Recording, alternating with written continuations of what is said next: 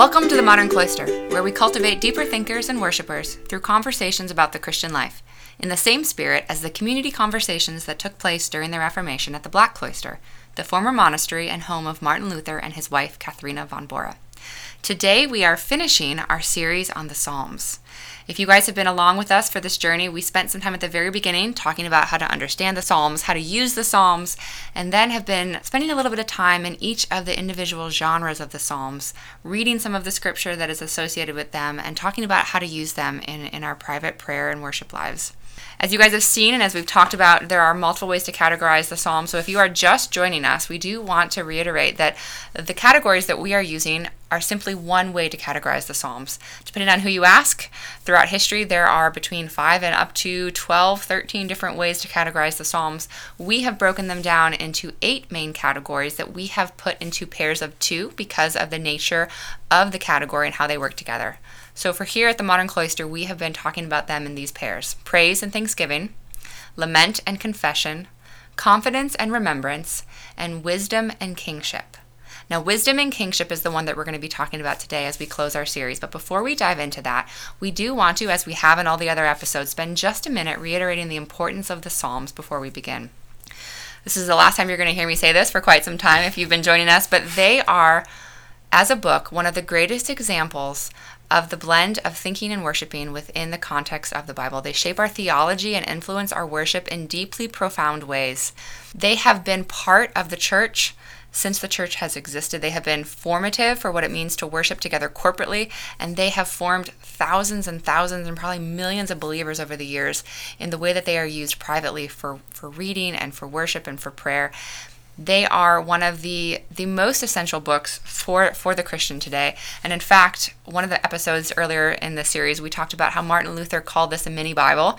I think we've actually referenced that quite a few times because it mm-hmm. really does show you in in the broad sense the whole picture of who God is and also explores all the emotions that are associated with the Christian life shows you how to work within them and how to connect with God approach God and worship God in the midst of what it looks like to work out your salvation day to day so, as we close, we're going to be talking about two last categories that are that are sometimes hard to quite put in the context of the rest of them. Things like praise and thanksgiving and lament seem to have a natural place within the the outer workings of the Christian life. These last two ones take us on a slightly different perspective. And so we're going to start by talking about the wisdom psalms. And I'm going to kick it over to Kevin to talk a little bit about what those are and their place within the book itself. Yeah, so broader categories. A lot of people, um, when they categorize the Old Testament, you have the Torah, that's the first five books, the Pentateuch, I think. I'm, I do not know how to pronounce things. And then you have the prophets, pretty clear who the prophets are. And then you'll hear often people talk about the wisdom literature. And that's why in the Old, or sorry, in the New Testament, you hear Moses, again, that's the Torah, the prophets, that's pretty much everything else. And then uh, sometimes they'll throw in Psalms. And when they say Psalms, they mean wisdom literature because obviously it's the biggest book. But other wisdom, you know, Job, Ecclesiastes, Song of Solomon, um, Proverbs, probably the most famous wisdom, right? That's kind of the pithy sta- statements that kind of supposed to teach you something. Mm-hmm. So the wisdom literature ones are really kind of stand out. Uh, uh, uh, if you follow us along on our different types, different genres, you hear us keep saying, there's a type of praise. It's praise again, um, mm-hmm. with the exception of some of the lament. And, and wisdom uh, sticks out because – they are instructions to believers. It's one of the few that are directed to people that isn't remember God. Not that takes God out, but it's it's instructions for believers in the way of righteous living. And you'll hear a lot about the law. And of course, when they say the law, they're meaning the Torah, they're meaning God's word, right? So there's really probably only two very distinct, pure wisdom ones, uh, and that's Psalm 1 and then 119, and we'll get to 119 in a minute.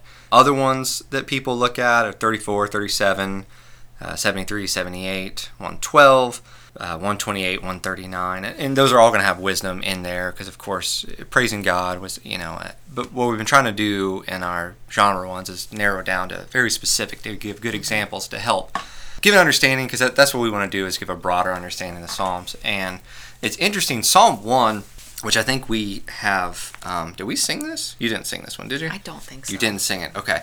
Uh, I know we've read we it a few times it, though, because yeah. it, it's really a prelude. You know, it's an intro to the Psalms it's an intro to the prayer book, and uh, mm-hmm. I think Keller calls it the pre-prayer before the prayer, mm-hmm. which which everyone else just calls wisdom. So that's how we start off the Psalms. And again, I'll read it here in a minute. But remember, this is going to be intro to the longest book in the Bible where you're going to do remembrance, you're going to do lament, you're going to do praise. It's, it's the mini Bible, as we keep saying over and over again. Um, of course, you can't limit yourself just to the Psalms. But sure. uh, so, Psalm 1 Oh, the joys of those who do not follow the advice of the wicked, or stand around with sinners, or join in with scoffers, but they delight in doing everything the Lord wants.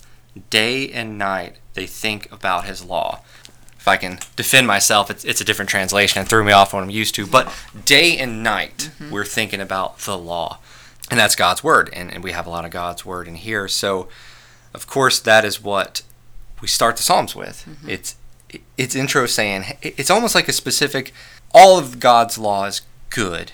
You know, we have that Paul and Timothy saying all is good for um, teaching and rebuke, and but it's just such an interesting thing that it's put in front of the Psalms for for all the reasons we've talked about. So go back if you're new to this, listen to everything we've talked about. Right? Is that our? That's, yes. a, that's a good plug. That's that's the always hook. want to plug your previous episodes. Yeah, go you'll you'll see haven't. it because we're we're tired of saying it over and over again. but it's really good. We like it. Um, so that so that Psalm one is really the closest thing to just a pure like quick proverbial, you know, blesses man, seed of the scoffers, those sort of things. He's like a tree planted by waters, not so the wicked, they dry, they have no mm-hmm. roots.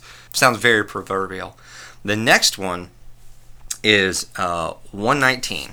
Psalm 119. And what's interesting, again, if you go back to our first episode, we talked about some of the difficulties, some of the loss in translation, is this is so long and you'll notice there's groups where there's like a little Hebrew word in there, and you're thinking, what is this? Well, that's a letter. Mm-hmm. So these are actually all acrostics. So each of those words in, in, the sections, and there's usually seven, eight verses in each one.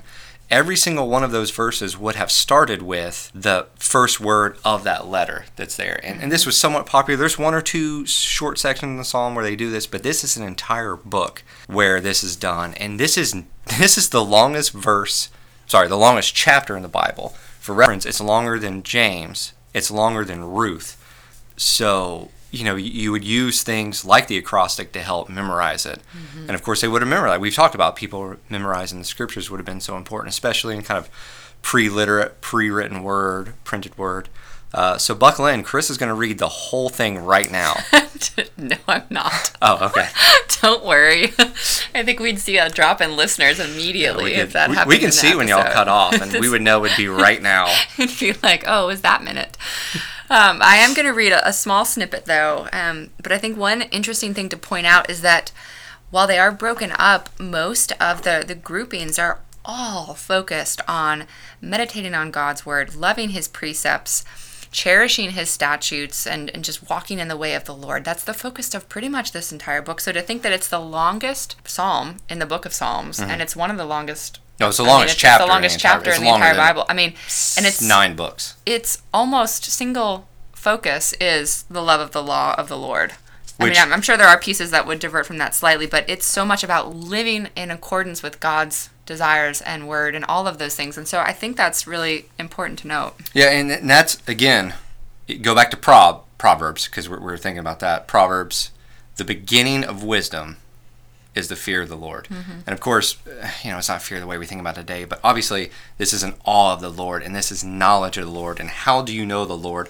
The law, the scriptures, yeah. and so meditate on them day and night. And so that's what we yeah. get in this. So you so, want to. Yeah, and, and this one, I, I selected this piece of 119 because I think this one is really easy to almost transform into a prayer for you to pray it and desire it because of the way it's written. And so as I read this, I want you to think about it in those terms. Like this is something that you could take and and I mean we could take right now. As part of this is essentially us expressing these desires to God. It says, "Teach me, O Lord, the way of your hmm. statutes, and I will keep it to the end. Give me understanding that I may keep your law and observe it with my whole heart." Lead me in the path of your commandments, for I delight in it. Incline my heart to your testimonies, and not to selfish gain. Turn my eyes from looking at worthless things, and give me life in your ways. Confirm to your servant your promise, that you may be feared. Turn away the reproach that I dread, for your rules are good. Behold, I long for your precepts. In your righteousness, give me life. It's just beautiful. Mhm.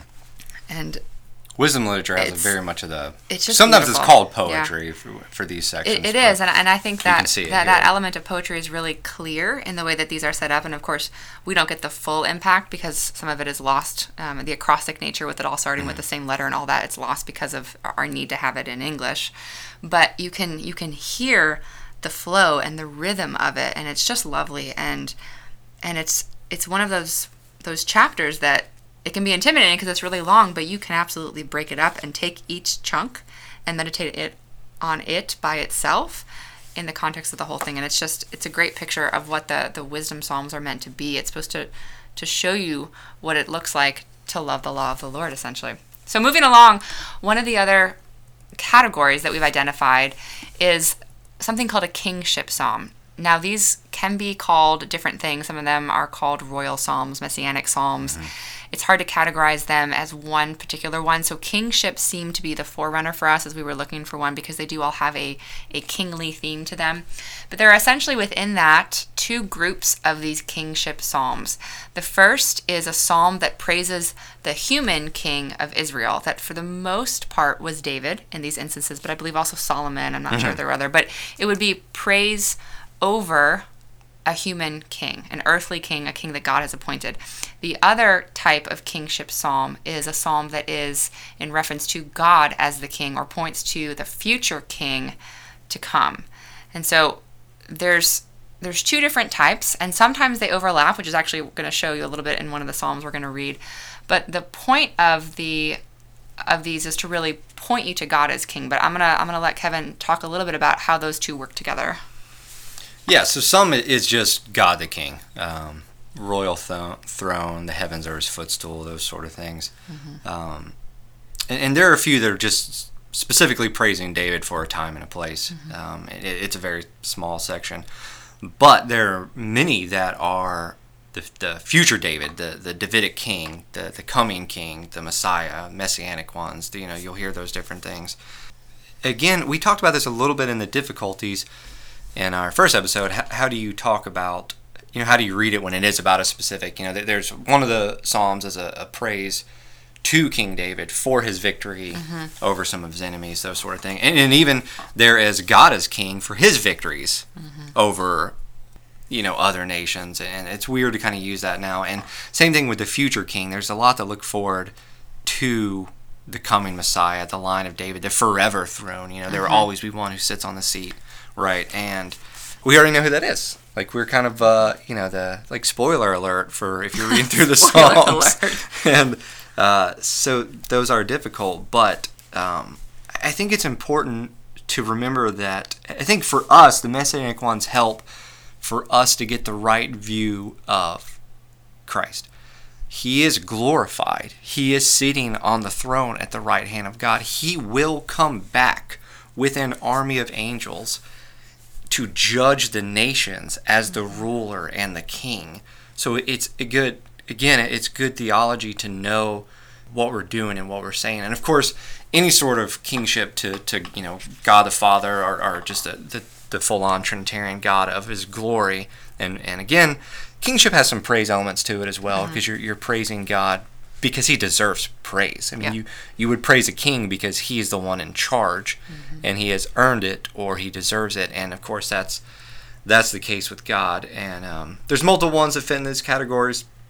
Uh, 2, uh, 20, 21, 47, uh, 89, 93, and I'll talk about 93 briefly, plus 96 through 99, uh, 101, 110, and 144. And what I didn't list in there is 45, which you're going to read, right? Yes, I am. So I think some of some of the kingship psalms are a little hard to understand, and quite honestly, this is one of the ones that has confused me the most, especially when it's been about an earthly king. I don't always know how to process that because it seems strange in our context today to praise an earthly king when we know we're supposed to praise God and God alone. But in the context of the Old Testament, the Israelites praised their earthly king because he was literally an appointed king by God, and it it was evidence of God's presence and His favor among the people. And so they're they're interrelated. and this psalm in particular, I think, shows the interplay between them. So I'm going to read it and I'm going to provide commentary this time as I go to show you kind of the breaking point between the two and how they interplay. So this is Psalm 45, and it says, My heart overflows with a pleasing theme. I address my verses to the king. My tongue is like the pen of a ready scribe. You are the most handsome of the sons of men. Grace is poured upon your lips. Therefore, God has blessed you forever. Gird your sword on your thigh, O mighty one, in your splendor and majesty. In your majesty, ride out victoriously for the cause of truth and meekness and righteousness. Let your right hand teach you awesome deeds. Your arrows are sharp in the heart of the king's enemies. The peoples fall under you. So, for those first couple verses, all of this praise is directed at the earthly king that was in place right now. And so, at first, if you read this, you think, well, that's strange, or at least I do, because I think, what am I supposed mm-hmm. to do with that as a believer? Like, I'm not, I'm not going to go praise a king, a, right. a, a king today. But then it switches here and it points it points to God and it says, Your throne, O God, is forever and ever. The scepter of your kingdom is a scepter of uprightness. You have loved righteousness and hated wickedness. Therefore, God, your God, has anointed you. So he's speaking back to this king again, but he's putting him in context of being the appointed one of God. So it says, Therefore, God, your God, has anointed you with the oil of gladness beyond your companions. Your robes are all fragrant with myrrh and aloes and cassia. From ivory palaces, stringed instruments make you glad. Daughters of kings are among your ladies of honor, and at your right hand stands the queen in gold of Ophir. And it continues on. And even in reading this, there's still this this slight disconnect and this kind of theological distance, I think, which I know mm-hmm. is a mm-hmm. concept we mentioned before of like how exactly do you do you put that in context? But there is this sense of the interplay between the two that you can see in these first couple that you're praising the earthly king, but you know that you're praising him because of what that means in your relationship to God, the King Almighty, and that he's there because he's been appointed and placed there on purpose for God. And so you are, in essence, praising God by praising the earthly king, which I think is the part that sometimes trips us up. Right. Yeah. There's a deep train of um, sovereignty through there, and I yes. think that's that's where that, again that's that's that royal, that's that kingship where where you know, I mean, sometimes a ruler is called a sovereign, and so that's mm-hmm. we're praising God when we're praising this person because God put him there. So ultimately, we're praising God and His sovereignty. Yes. Right. Yes. So absolutely. So why don't why don't you uh, take us through Psalm 93 and give us a different example? Yeah. So in the in the last episode uh, where we went through songs of remembrance and songs of confidence, uh, we kind of had a quick tangent on the Hallel and the songs of ascent, which are little groupings together. There's another grouping together. This isn't as strong. I believe actually last uh, last episode I said there were three groupings. There's four kind of how we're doing it. This one is, is maybe the weakest of them. But there are some straight Psalms. Uh, some people put it as 93 through 100 that are all considered kingship. Some some drop 95, some drop 100, which 100 is a great praise one. So they see a lot of times these groupings that are straight groupings in with a praise one. So some people put 100, some people do not. But they are all praises to the majesty of God as the royal, uh, ruler and sovereign of all. So a little different. We, are not having the anointed king, a person king. Mm-hmm. It's not messianic. Um, of course, we had some messianic language of that one with the establish on your throne forever and ever. Um, so this is just the majesty of the Lord. So Psalm 93.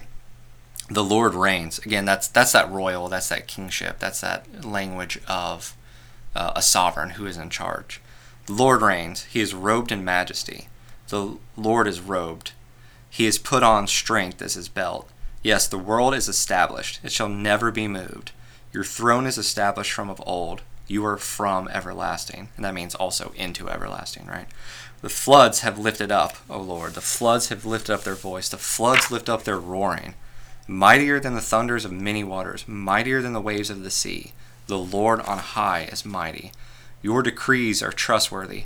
Holiness befits your house. O Lord, forevermore. Mm. So again, decrees. That that's the law. So it ties back to the wisdom. That's um, you know, it, it, we're we're praising him for his decrees, for his majesty. Mm-hmm. Everyone, he's mightier than the waves. He's louder than the thunder. Mm-hmm. We have that just broad, just the greatness, the majesty. Mm-hmm. You just want to keep saying majesty, you right? Do. Because well, that's yeah, and, and, it points to the the concept of the kingdom of God, like with, right. with him. yes. With with him as as the king over all the earth, he is he is the ruler of the kingdom of God, and it points us to that message as well, and and just reminds us of that. So so I think that is from a from a high level some of the, the theme of the kingship psalms is God is king of the kingdom of God of which we are part.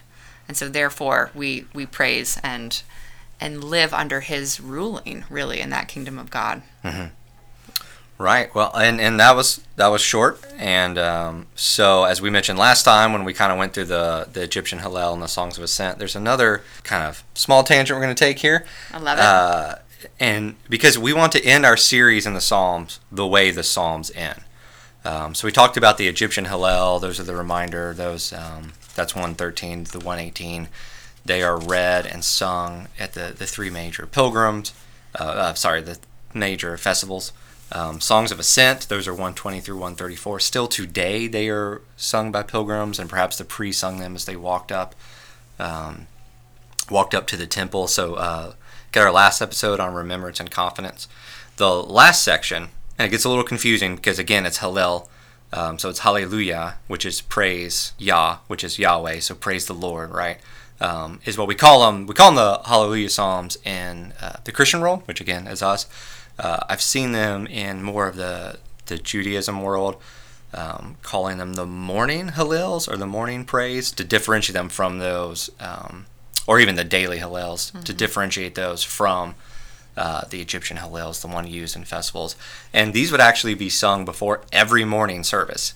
Um, so, of course, there's not morning services as much anymore, but they will recite them um, occasionally uh, for major festivals or for other things. But uh, these were actually meant to be daily, and these are unique. These are called the praise ones uh, because the first and last sentence, more or less, of every one of these. This, I'm sorry, I don't know if I said this. 146 through 150. So that's the end of the Psalms. Is 150. We did it. Um, is praise the Lord. So we begin the psalm with praise the Lord. We end the psalm with praise the Lord, and that's how all five of these go. And uh, we just thought, you know, um, we started this episode with wisdom, Psalm one. Uh, as you go through the Psalms, you're going to learn the word of the Lord and you're going to end in praising God. So we're going to end this episode uh, with the reading of Psalm 150. Yep. Here we go. Praise the Lord. Praise God in his sanctuary. Praise him in his mighty heavens. Praise him for his mighty deeds. Praise him according to his excellent greatness. Praise him with trumpet sound. Praise him with lute and harp. Praise him with tambourine and dance. Praise him with strings and pipe. Praise him with sounding cymbals. Praise him with loud clashing cymbals.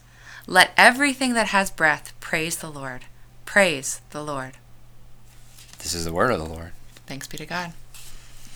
We hope that you enjoyed our series on the Psalms. If you did, please rate, review, subscribe. Continue joining us for the journey. We're excited to kick off some new material next time. Thanks for joining us.